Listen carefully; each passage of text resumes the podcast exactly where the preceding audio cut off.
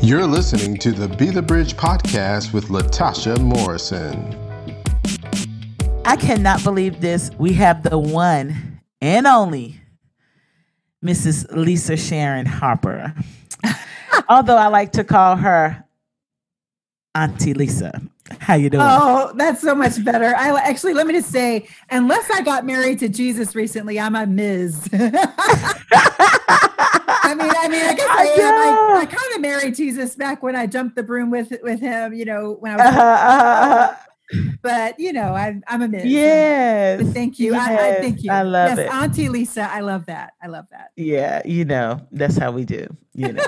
but I just want to tell you guys a little bit about who um, Lisa Sharon Harper is. She is the founder and president of Freedom Road. And it, this is a groundbreaking consulting group that crafts experiences that bring common understanding and common commitments that lead to common action toward a more just world. Um, Lisa is a public theologian whose writing, speaking, activism, and training has sparked and fed the fires of uh, reformation in the church from Ferguson, Charlottesville to South Africa, Brazil, Australia, and Ireland. Oh my goodness.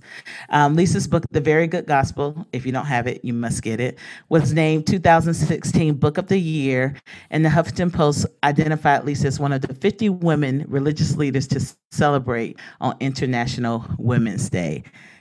Wow. You well, know? thank you so much. I'm honored that you even thought of me. Um, it has literally been, I think, for everybody concerned, um, it's been an incredibly disorienting and at the same time um, profound experience to have to go mm-hmm. into hibernation um, as we have over the last couple of months. I want you, I, I read your bio, but I really want the audience to know who you are, uh, what makes you who you are, and how mm. long you've been doing this work. And mm. then we can jump into that. Okay.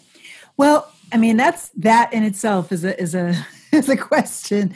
Well, whenever I talk about who I am, I find it impossible to talk about who I am, uh, you know, and try to explain that without also going into my family history, because I think that we we literally like our actual DNA is our ancestors. Like our ancestors are actually walking and moving in today's world through us um, because we are actually in reality their DNA. And so, and that's really become really um, amazing to me to consider as I've been writing my next book, which is called Fortune. And God willing, it'll be coming out next year um, and in 2021. But for that book, I did a ton. I basically drew on about 30 years of family history research that I started with my mom back in 1990. And um, uh, and then it really has been going ever since then. And in the last decade or so, since the advent of or the the popularization of Ancestry.com, um, boy, I just boom. I mean, that just it just exploded my research because so much wow. is available to us now online. But what I found about who I am is that I am. If you look at my DNA, I am a map of the slave trade. Boom. Mm. Like that's what I am. I'm a map of the slave trade in my DNA. And that is not just in terms of Africa, but also Europe, several nations in Europe. Um, it's also a map of, uh, of the, the colonization of the world. And in particular, um, I didn't even know this was the case, but it turns out that um, while oral history does say, tell us that we um, have a connection to indigenous nations here in the United States. And my uncle was adamant, and my auntie is adamant, and my mom is adamant that those the three nations that we are connected to are Cherokee, Chickasaw, and Creek. Um, uh, the reality is that the majority of the indigenous DNA in my blood that I just found out is actually from South America. And so, wow. right, and that comes on now. I know who that that's from my dad's side because my dad, his side is um, from the Caribbean and um, well, yeah, from the Caribbean, um, French and British Guyana, um, Jamaica on my grandmother's side, on my dad's side, and then also from Puerto Rico. Uh, but but ultimately, that line stretches back to St. Louis, St. Louis, sorry, St. Lucia, St. Kitts, my bad, St. Kitts, and um, Nevis and then also and then ultimately to Africa, most likely Nigeria. And so, um, yeah, so I mean, we've done all the DNA. Like, I know that yeah. the majority of my my DNA is actually my Black DNA on my mother's side, going all the way back. You know, the matrilineal line is Yoruba and um, mm. um, Yoruba and Hausa, and I learned about those people. And the Hausa are in northern Nigeria. The Yoruba is mostly in western and southern Nigeria, and mm. but it's it's one of the largest nations, largest uh, tribes I think, on the continent, Yoruba, and definitely in Nigeria. And I, I mean, so so doing that research helps me to know who I am, right? So it makes sense then. It makes sense that going down through our family history, I find out that my mom's on my mom's line, they had actually been free living in the South in Virginia since mm. 1705. Um, you know, 1715, I think. And then from that point forward, they were indentured and and then and then finally set completely free by about 1745 but that meant that they were they were navigating a particular a very particular kind of racialized experience um, mm. in the south for a century before actually a century and some years before the civil war and uh, and then i had enslaved family from also from my mother's line in the, in the South, um, South Carolina, Virginia, Kentucky, and also if you count G- DNA and some family story, Georgia and Alabama as well. So I know that on her line, they were enslaved and and they had another particular story. And other people in my family my great grandmother ran north during the great migration. And so what does it take? Mm-hmm. first of all what's the terror that she had to experience for her to run? And what kind of chutzpah right did it take for you to leave everything behind in order to right. find a better life for yourself and your children like that's in me she that she's in me um, and my mom was a, um, a, part of the civil rights movement. She was a member of SNCC. Um, we, I joke, but it's true. She dated Stokely Carmichael for a hot minute, right? Like she was that deep in. She was that deep into the movement, right? But your mama, your mom is civil rights. Uh, yes, yes, yeah. Just for that reason, right? So actually, she and Ruby Sales um, are, are, friends because they met each other in the movement um, uh, during the summer of '66 wow. at a training in Atlanta.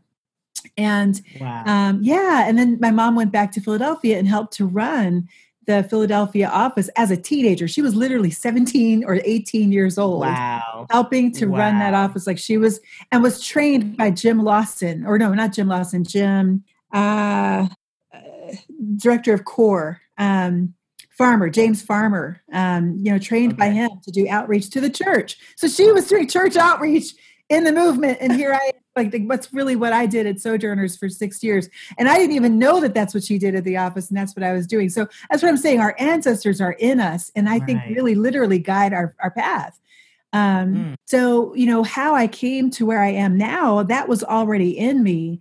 But I found Jesus through um, an evangelical stream. I found Jesus um, in Cape May, New Jersey, in the context of Young Life, I believe. It was always called mm. Why um, and I never knew. Right. To this day, I'm not sure if it was the letter Y or the word Y. nobody, nobody ever explained that. but, but, given what they did and how they operated, I kind of understand now. I think it was Young Life, and um, okay because it was an area wide youth group that kind of was a compilation of multiple youth groups in, in the area and um, yeah so i found jesus through that through young life and then you know, wow. was discipled in the Wesleyan church for a year before moving over to a Methodist church that had a larger youth group and and and then campus crusade and it was in that context that I think God broke through because it's not the normal experience. But in that context, in Campus Crusade, I went on my very first urban project in New York City. It was their second ever urban project, Here's Life Inner City and um, and that's where I was introduced to the God who sees and loves Black people, and mm. um, and I'd never even had the question before, but when I when I was confronted with that reality, I realized it was a new reality for me, and that meant that God and see, sees and loves me, and um, and I came back. That was my junior year, the summer between my junior and senior year. When I came back my senior year into Campus Crusade, I started uh, I started uh, kind of hook, playing hooky on Campus Crusade and started hanging out with the group called Are You with the Homeless? And they were the first group, my first activist experience. We, we literally opened a homeless shelter on like right off campus. Students opened a homeless shelter, and my contribution wow. to it, because I was the worship leader um, at our in our fellowship, was to bring uh, this like our worship team down to the shelter, and they let me do this. This secular group let me do this every Sunday to lead the the homeless folks in worship, and so like that was kind of my earliest years. And then I graduated and went to New York City, worked off Broadway because I was a theater person. Um, and uh, and in that context began to really kind of delve into my family history. After watching dances with wolves and crying through the whole thing so that my eyes were like golf balls with slits in them because they were so puffed up at the end it was really scary to look at myself. But i realized by watching that movie i met a part of myself that i never even knew really existed. And then i started wow. doing research into family history to find out more about that and then it just took off after that. So you know i i ended up spending 10 years on staff with InterVarsity Christian Fellowship in Greater LA and was their director of racial reconciliation for the last five years that I was in Greater LA. And then my last year on staff with InterVarsity, I was the specialist in, in racial reconciliation for all of Southern California before going back to grad school and getting my master's in human rights because I said, you know, I need to know how systems work. I need to know. Mm the pilgrimage that I took that is talked about in my book um, convinced me uh, okay, so you know a little bit about race, but you really don't know. you right, don't know right. how how how did this all happen? How was race constructed?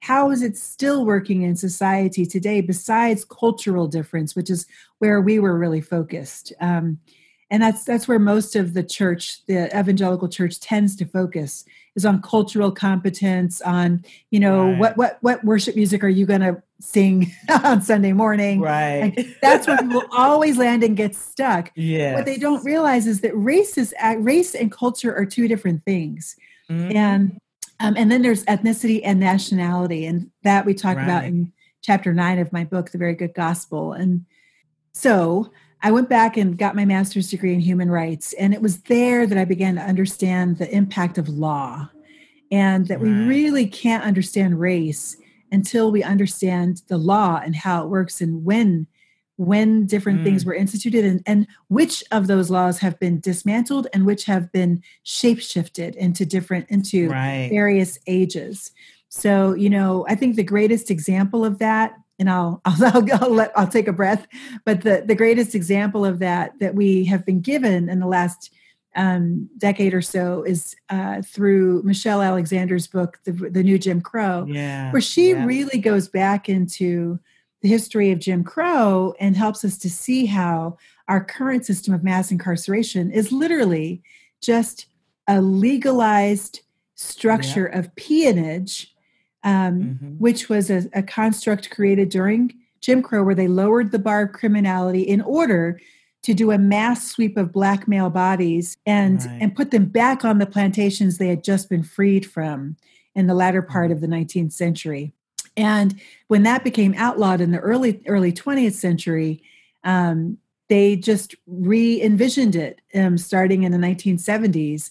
They began to re-envision um, peonage yeah in order to in order to build up the south really in order to build right. up the economic viability of the south they just that that economy necess- necessarily at least according to the mindset of the people who run it depends on free or cheap labor so mm. how do you what's another way to get that according to our constitution which was you know uh, the caveat was created in order to placate the south the southern um, farmers is well, if you can't have slaves, you can still have slaves if they are imprisoned. And so that's mm. that's our current way of, of getting free labor is through the prison system. But another way that we get near free labor today is also through our immigration system. And um, so I think what I've learned in a lot of the research that I've been doing over the last several years um, through Freedom Road and then also for the book is that as a nation, our system is set up, our laws, our policies are set up to give us the cheapest possible labor um, for to uphold our economy as possible. And that means stretching or even changing the laws in order to be able to give people less than what their work work is worth. I think context is so important especially when we start getting mm-hmm. into this subject you know mm-hmm. um, just understanding who you are because i think when we start talking about the impact the historical factors that impact our interconnection yes um, it's because we don't know who we are you mm-hmm. know and so mm-hmm. i think that's important to start off this conversation like that and mm-hmm. and and this need and so let's just start from there um why is there a need for interconnection um as it relates to um BIPOC I think that the main reason that we need to have this conversation right now is because in this COVID moment, we actually have a breath, we have an opportunity to envision a new world, to envision mm. a new way of being in the world. And according to, um, well, the way that we have operated in this world for the last at least 1600 years, um, 1400 years actually, um, since Constantine. Um, we have operated in the world in a way that uh, abides by the logic of empire and the logic of colonization and the logic of domination. Mm. And the scripture itself, particularly the, the biblical concept of shalom, is not about domination, but rather about servanthood of the other, um, service, protection, and cultivation of all.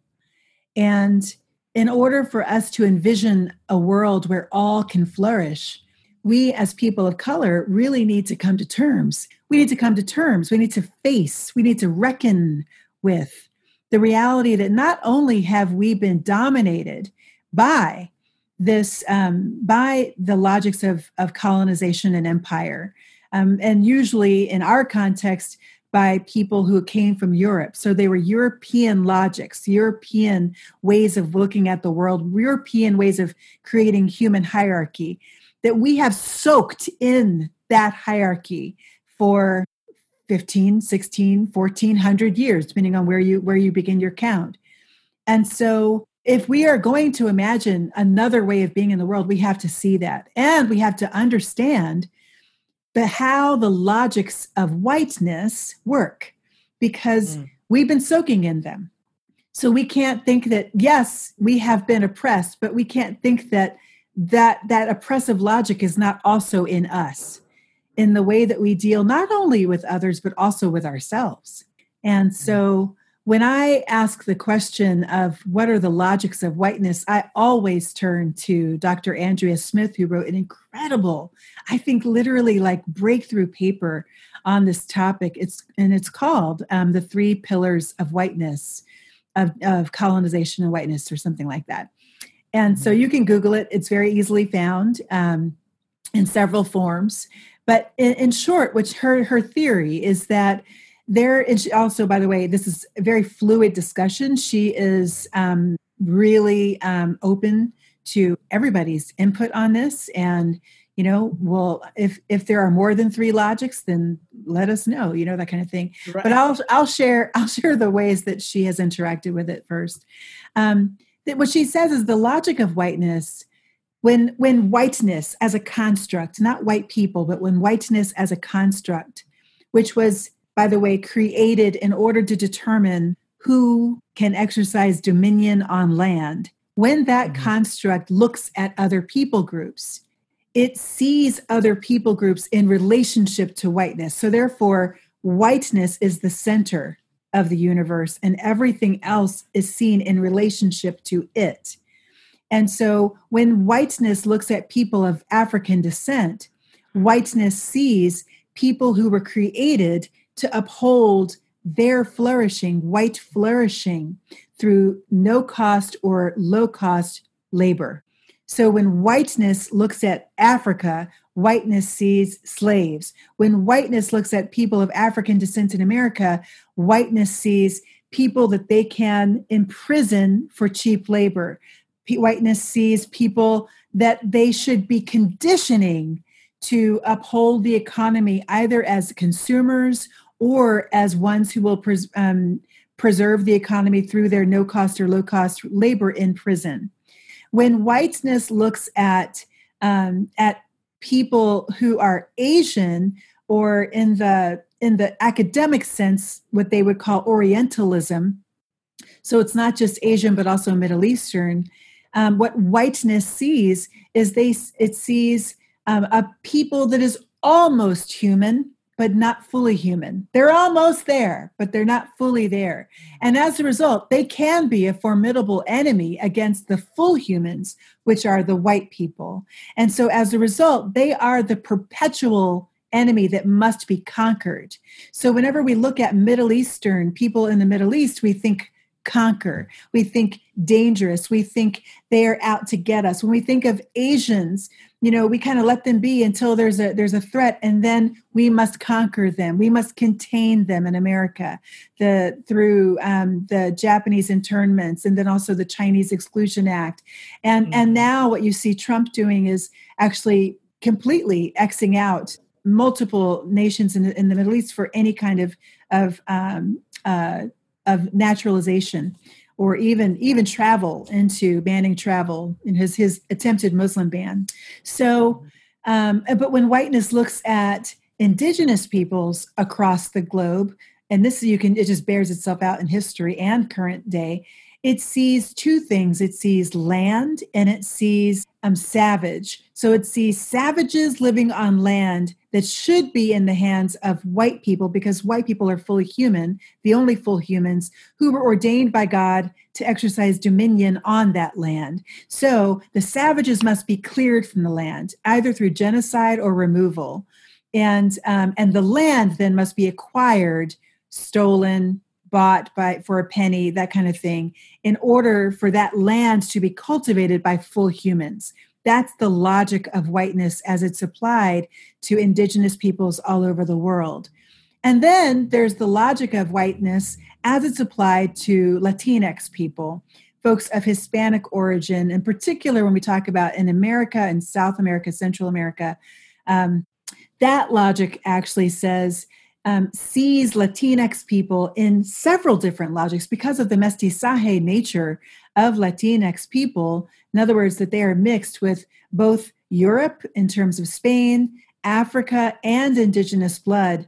It actually, how whiteness sees Latinx is fluid if they if they present as more white then they actually get to be more white in that mm-hmm. world but but then if they start talking with an accent or speak spanish well it goes down a notch. And so then maybe that then maybe they're seen as the foreigner who's almost human but not fully human. And so seen as a threat. We actually see that on our southern border with the talk of the wall right? Like the wall they are the threat that needs the hordes that need to be kept out.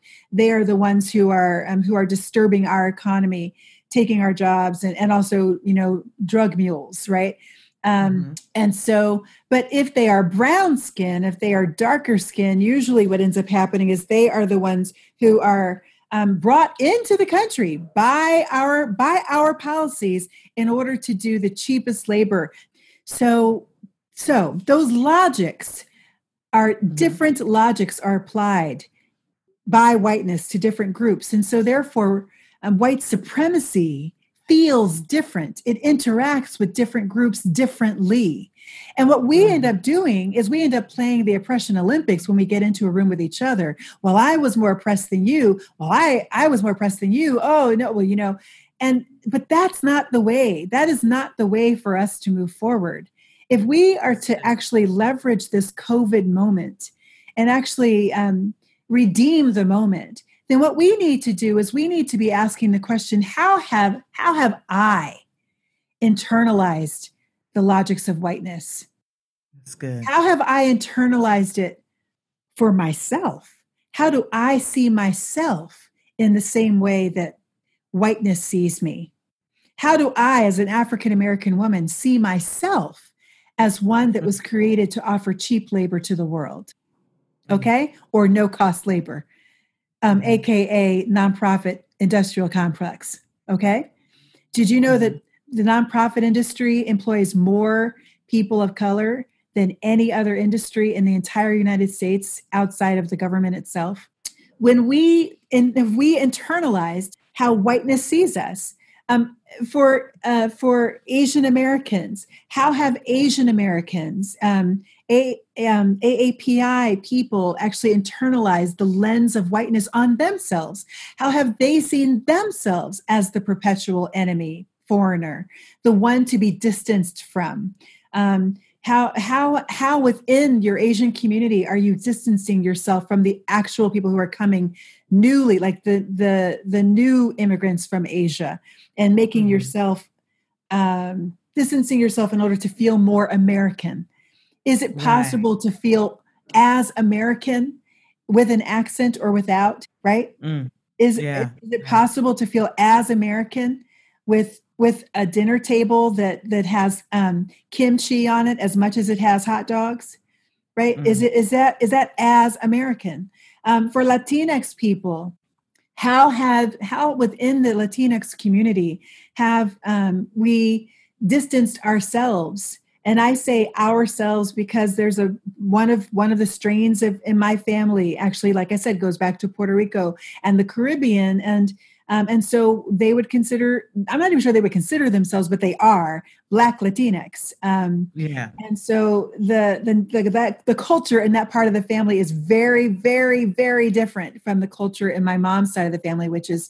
like mm-hmm. African American back to the 1600s, right? So, um, right. So so, is there a way that within Latinx culture, within Latinx, within the Latinx people, that there's been an internalization of of the lens of whiteness on the self? Do you see um, people? Is there a distancing of people who are uh, working in the fields more? Is there a distancing of people who are at the border, who are trying to get in? Do you see them as the enemy that must be um, kept at bay? That is a logic of an internalized logic of whiteness that is happening within us. Then the next step is for us to look and look at each other. How am i african american viewing my asian middle eastern brothers and sisters through the logics of whiteness? How have i seen them as the enemy that must be kept at bay that must be conquered? How have hmm. i interacted with them um, in a way that says they are the perpetual foreigner. They are not american right? Um, and right. and or they are not even fully human right? Because that's also right. another another logic of whiteness. Um, how have i looked at indigenous people and completely erased them from the story altogether? By embracing actually by embracing the very and this goes to all of us who are not indigenous um, how, how have i embraced the the narrative of the untamed wilderness and we are all american and god ordained us to come and be a city on a hill and and to come to this land. Well how has that erased our indigenous aunties and uncles um, and grandmothers and great grandmothers from the story altogether? How is it how has it erased my need to actually ask permission to be on this land from them because they were the ones who were actually brought to this land by God and, and given stewardship of the land that we took. Um, right. And right, so I think that if we're going to find a new way of being together in the world, then we have to understand how those logics work, how we have internalized them, and how we have applied them to each other as people of color.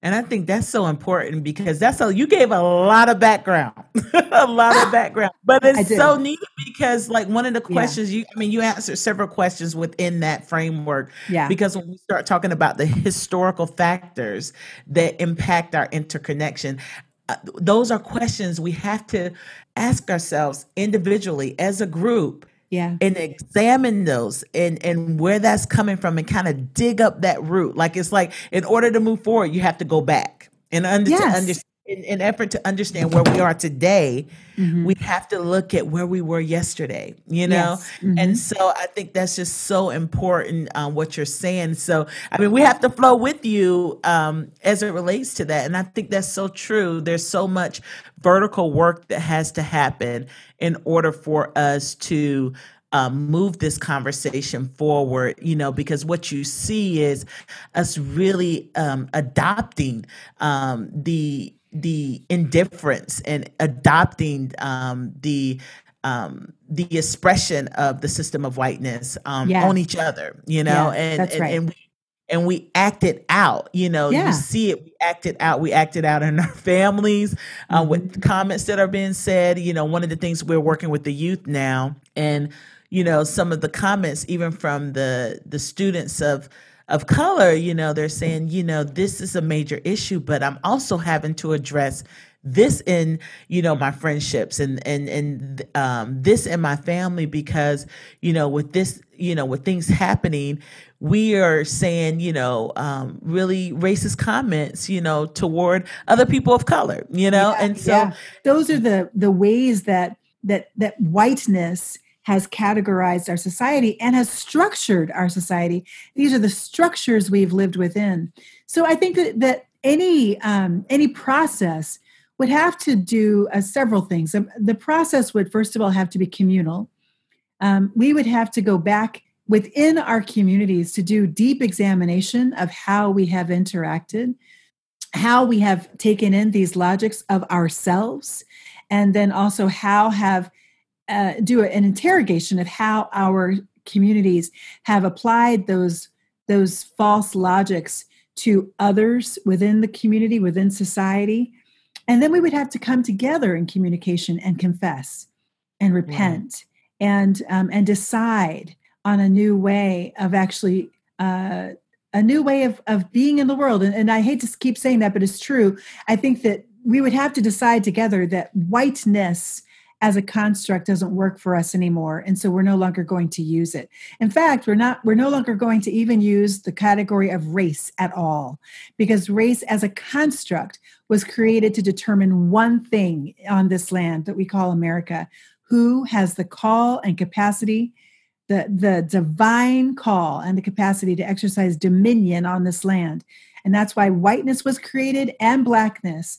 And everything else that was created along with it was created in relationship to whiteness and blackness. And so, um, and that's when we're talking about power. That's why I'm not, that's, it's a good reason for us again to make the distinction between race and culture. Culture yeah. cannot be erased. Culture is from God, culture is inside of us. Right. Um, right. Ethnicity cannot be erased because exactly. it is the, the experience of people groups who move across land over long periods of time and the ways that they are shaped by that land, by their experiences on that land. Um, and nationality is just, you know, what, what what's this? What, what, what passport do you hold in your pocket, right? Like that's your mm-hmm. nationality. Mm-hmm. But when you talk about race, that is the only reason race exists is to is to determine who holds power. So i think that ultimately what we're really going to have to decide if we are going to live into that radical connected vision is to actually renounce race as as i mean altogether. To say i will no longer i will no longer live according to the logic of of race according to the logic of whiteness. And why did i just make those two things synonymous because whiteness was the first construct of race. So if you dislodge right. whiteness, you no longer have race. If you erase whiteness as a construct, race doesn't exist because race only exists because whiteness exists as a construct. It was the first so I know of everything. So I know people are listening to this and they're like, okay, so how do we do this in a mm-hmm. racialized society yeah with yeah. the power that we have now like you know mm-hmm. like how do we begin to denounce this and I, I, I know with some of the work we do and some of the work you do that education is a key part of this because oh, i know there were just things gems that you dropped is we don't know each other we don't know yeah. each other's story and so that also creates barriers and obstacles we don't know the indigenous story here on this land and why we should um, value it and honor it we don't know the asian american story and why we should respect it you know and and yeah. the same vice versa so like how how could we how can we do something like this in a racialized society like this this just inherent in um, the DNA of who we are. And it's not. It's not. It's not. It's not. And I think we have to get out of that. It's not inherent in the DNA of who we are. We were we created this construct, which means we can we can disable it. we can ah. it. if it was we made it up, we can take it down. It. That's really true. If we if it's yeah. constructed, it means it can be deconstructed. Right. It's, it's not of God. It is of human beings. If it was of God, we might have a hard time because God would come back and like hit us back. But it's not. Right. It is right. of human beings. We made this. We can unmake it. And so mm-hmm. what so what I would actually the way that I have been working at this and actually counseling people to do it is to first learn your own actual story. Right. I think that I honestly think everybody in this country should have an account on ancestry.com, 23andme, africanancestry.com. Um, you should, if you are Native American, you need to really understand the story of your people if you don't already. Maybe you grew up apart from the people um, from your nation if they were put on a reservation. If you live in an urban center, which actually most Native people do live in urban centers around the country, not on reservations. Um, right. But then if you are disconnected, get connected again. Get connected to your story. That's the first connection that has to happen. It's connection to your own story. And because I think that the thing is what we don't what we tend to think of is we think of history as a, a list of wars or a list of presidents or a list of inventions that happened at a particular time. But we don't realize that it's our history is our ancestors' lives like mm. our ancestors are the ones who actually made the decisions that made the history. My ancestor joining the Great Migration made her one of the 7 million people of African descent who went north during the Great Migration. The Great, the Great Migration was not was not written by somebody on high. The Great Migration was written by 7 million individuals who made a choice to flee terror and went north. That's how the Great Migration, but we read it as okay, this is the Great Migration, as if it's like this static thing that, you know, it was just going to happen no matter what, because that's just the way that it was. No, people made choices. So we need to ask the question who are we? Who mm-hmm. who are our ancestors? What were the choices they made? What were they facing in their lives? How did they overcome?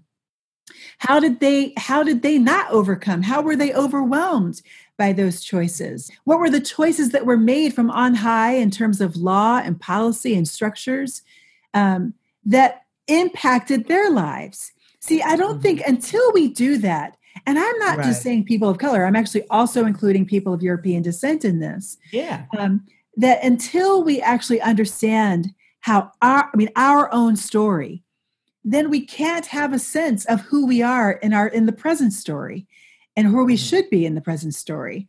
Like one of the things that's blown my mind is the is the reality that for most of the people most of the people of european descent who came into the united states particularly in the 19th century right? So 19th century they're coming in pretty much right after the declaration of independence and this the revolutionary war. It's a brand new country and they're asking the question the reason they came was to flee persecution or to flee famine. It's one of two things either oppression or poverty. They were fleeing in order to come here, um, or they got here in order to flee those two things. Well, when they got here, they got here in the context of a racialized society. So they had to mm. choose. And when they chose, who in the world is going to choose to be a non human being? Nobody, nobody's going to choose that. So everybody, right. when they came here, was trying to be white. Why? Because that's the construct that the legal framework provided to be counted as fully human. So mm-hmm. throughout the entire 19th century, all the way up into the mid um, 20th century, you had people going all fighting all the way to the Supreme Court to be counted as white including Asian Americans. In fact, the last one that I saw was in the 1920s, where a Japanese American was fighting to be seen as white. And the, the Supreme Court said, uh, You ain't white, go back down where you belong, right? They patted that guy right back down, swatted him down. Um, and why? Why would he want to be counted as white? Well, because at that time you actually had the Chinese Exclusion Act going on, and it was it was causing um, it was not, and I realize he's Japanese, he's not Chinese, but there was uh, there was hatred of all Asians that Right. was um, permeating that time. So why would he want to be counted as Asian at a time when Asians were hated? Mhm. So he tried to be counted as white because whites were the Yeah. only humans in this land. So We see that So- so, I mean, Right? so much in our history. Um, I, I read a story um, of a man from India, and I mean, yes. even some, um, yeah. What did you say his name was? Oh, I don't know his Oh, name. thought, you said, I thought- okay. I thought you said his name. I was like, oh, I, I can't think of his name right now. But um, we see that even today when it comes to the census, and we're, you know, in these this this construct, um, you know, because a lot of countries have also been colonized. Um, That mindset also follows um, groups of people here as they immigrate um, to America, and you see that some people although they are considered people of color in this country, um, they still identify themselves as white because, like you said, who wants to be identified with another group that's not seen as fully human or Right. a group that is not going to like the, you know the, system is not set up that that they may flourish also you right know? and see these this is the way we've internalized it right? So it also comes out in, in the colorism that you find in the african american community.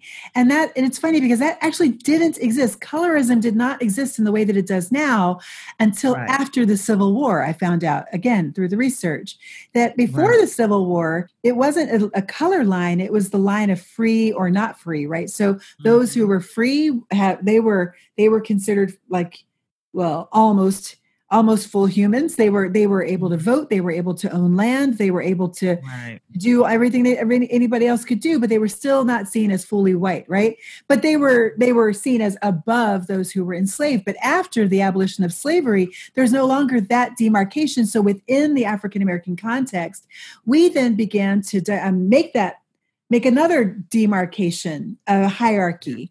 And that hierarchy was along skin color um, Mhm. and uh, and that carried all the way through the 20th century and and for many still exists today so i think Yeah. that the question that we really so i mean just a, on a really practical level what i would suggest to your listeners is that where you're sitting right now close your eyes Mhm. close your eyes and i want you to imagine a world well first of all i want you to see the lie the lie that we have been told. See it visualize it for yourself in whatever way helps you.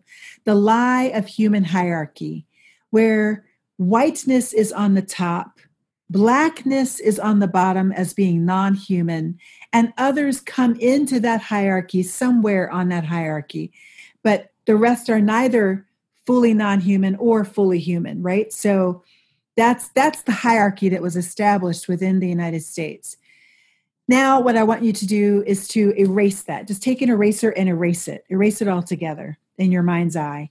And now i want you to now imagine another way of organizing ourselves in the world.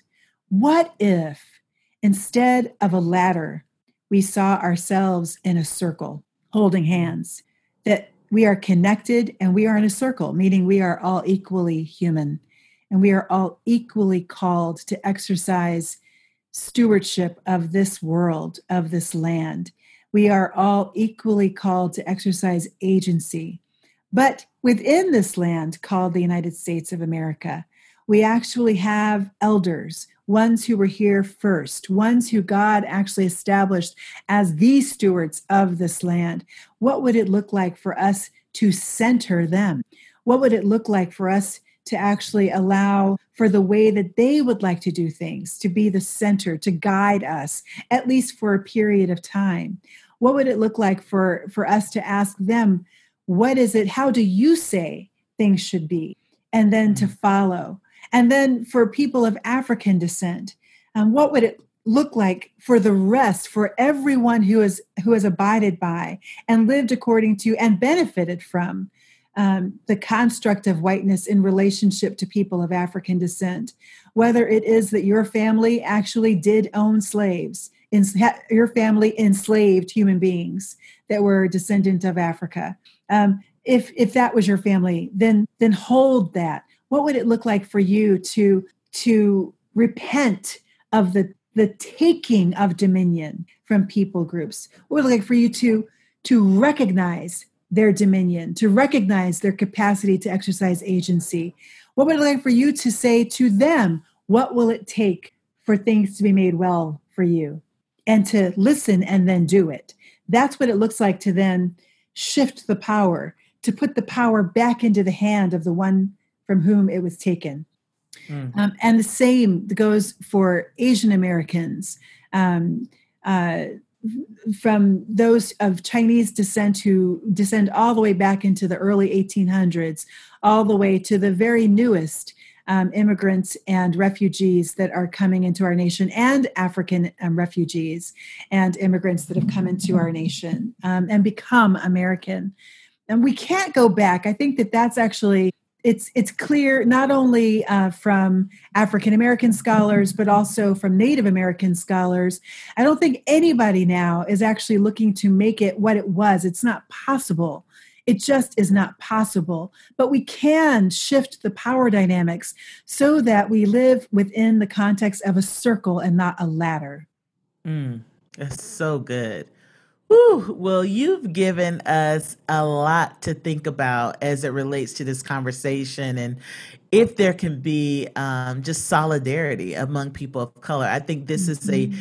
a really good, you know, step toward um, what true inter connection could really look like. It starts with you. I mean, just when I'm talking about this work of racial healing, I always tell people like you cannot lead people where you're not willing to go yourself personally. Well, and that's so, true. how this work starts with you. And I think what you're calling people to do and, and to examine and to um, go back um, is so important in order for mm-hmm. us to be able to come together. Um, so I know um, things are, you know, with COVID, we're trying to make sense of all of this. Um, this too is tied into that conversation. So I think when we when we look at the current situation around COVID, we have to understand that that also comes in a context and and it's really it was deep right when we began to realize that it's people of African descent and brown people, people of Latinx descent, that are the ones suffering the most, dying the most from COVID. It doesn't mean that we are genetically predisposed, though there there are some people who are doing that research to see if that's true. But I think that doctors are saying very clearly these are the folks who are coming in with more pre existing conditions like diabetes, heart disease, um, mm-hmm. uh, and, and, um, and other other ailments, obesity that actually make it so that they are more vulnerable to to attack by covid. Covid can get at their system easier because they're coming in weaker. Well then you have to okay so are they just weaker? I mean look there's been a lot of research over the last couple of decades that has shown de- definitively no we are not weaker um, right. What we are is we are a people that has had systematically incinerators put in our communities, bus depots put in our communities where they idle for hours and then put all these particulates into the air that we ingest and then have more asthma, which then creates a situation where COVID can take over our lungs easier. Um, we have been placed in poor housing through the um, Federal um, Housing Association calculation that they made um, uh, when when in 1935 when they actually created the the calculation that determined what housing or sorry land value would be. Um, they the the calculation was if you have even one person of African descent on your in your community, your entire community's land was worth less. And so, what did that do? It created people like black. That's what white flight was. White flight was fleeing from lower housing value that was that was created by the federal government. And so, and that has never really fully been recovered from. Even though they they, out, they outlawed that in the 1960s, they never actually then upped the value of the land. So, what do you have? You have you have slumlords, and you have depleted neighborhoods, and you have under-resourced neighborhoods to this day. You have food deserts where people can't find within a five mile radius um, healthy food. So when all you have to eat in your community is Coca-Cola and um, and Cheetos, then you or soy, corn, and sugar, then you are mm-hmm. going to be obese. And you are going to get diabetes at a higher rate. And when you have diabetes at a higher rate, you are going to die from COVID at a higher rate. Mm-hmm. So that's what we have to, again, we need to take a look at and, and rectify in our community. Again, COVID has given us an opportunity to make things right. It has shown yeah. us the way things have been that are wrong systematically. And now we need to go in and change the laws, change the zoning from mm. having our neighborhoods be the zoning areas for fast food as opposed to supermarkets.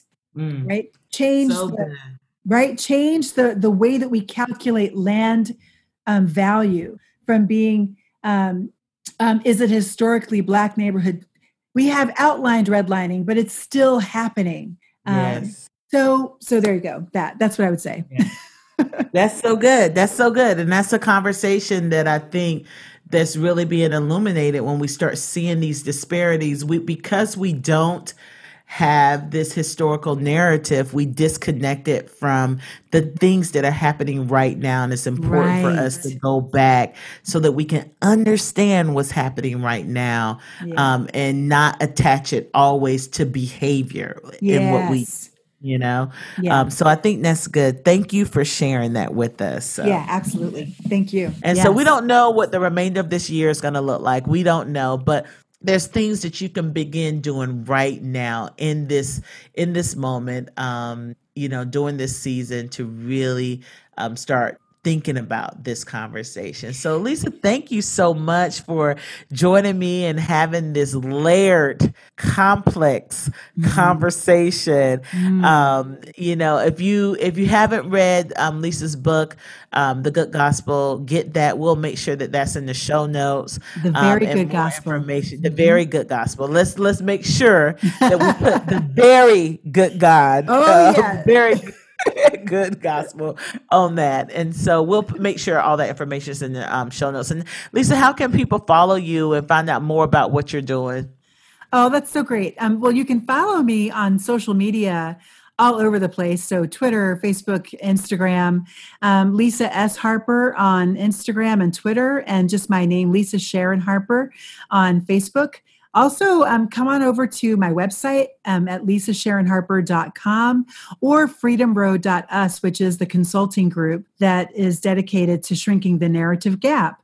Um, and we also have now the Freedom Road Institute, which has webinars every single day of the week, it seems now, um, that there are new webinars popping up, and you're absolutely welcome to, to partake. Um, in fact, we have one that's going on now that you might be interested in. It's decolon- how to decolonize the Bible. And um, we just had our first um, session, our, our first webinar session on that. And anybody who signs up can actually get the video recording of any of the previous sessions so you can be caught up and then join us on the next live one. They're happening through the rest of this month. So, wow. and then of, of course, the last place, I'll just say this is the Freedom Road podcast, which is really where a lot of people journey with us from month to month. Um, that podcast comes out the first week of every month. Thank you so much for taking this time, and we appreciate all the work that um, you're doing and you are continuing to do. Having these hard conversations, that's a part of it. That's a part of our growth. So I'm just grateful for you and for your leadership. Thank you for listening. For more bridge building resources, visit our website at bethebridge.com.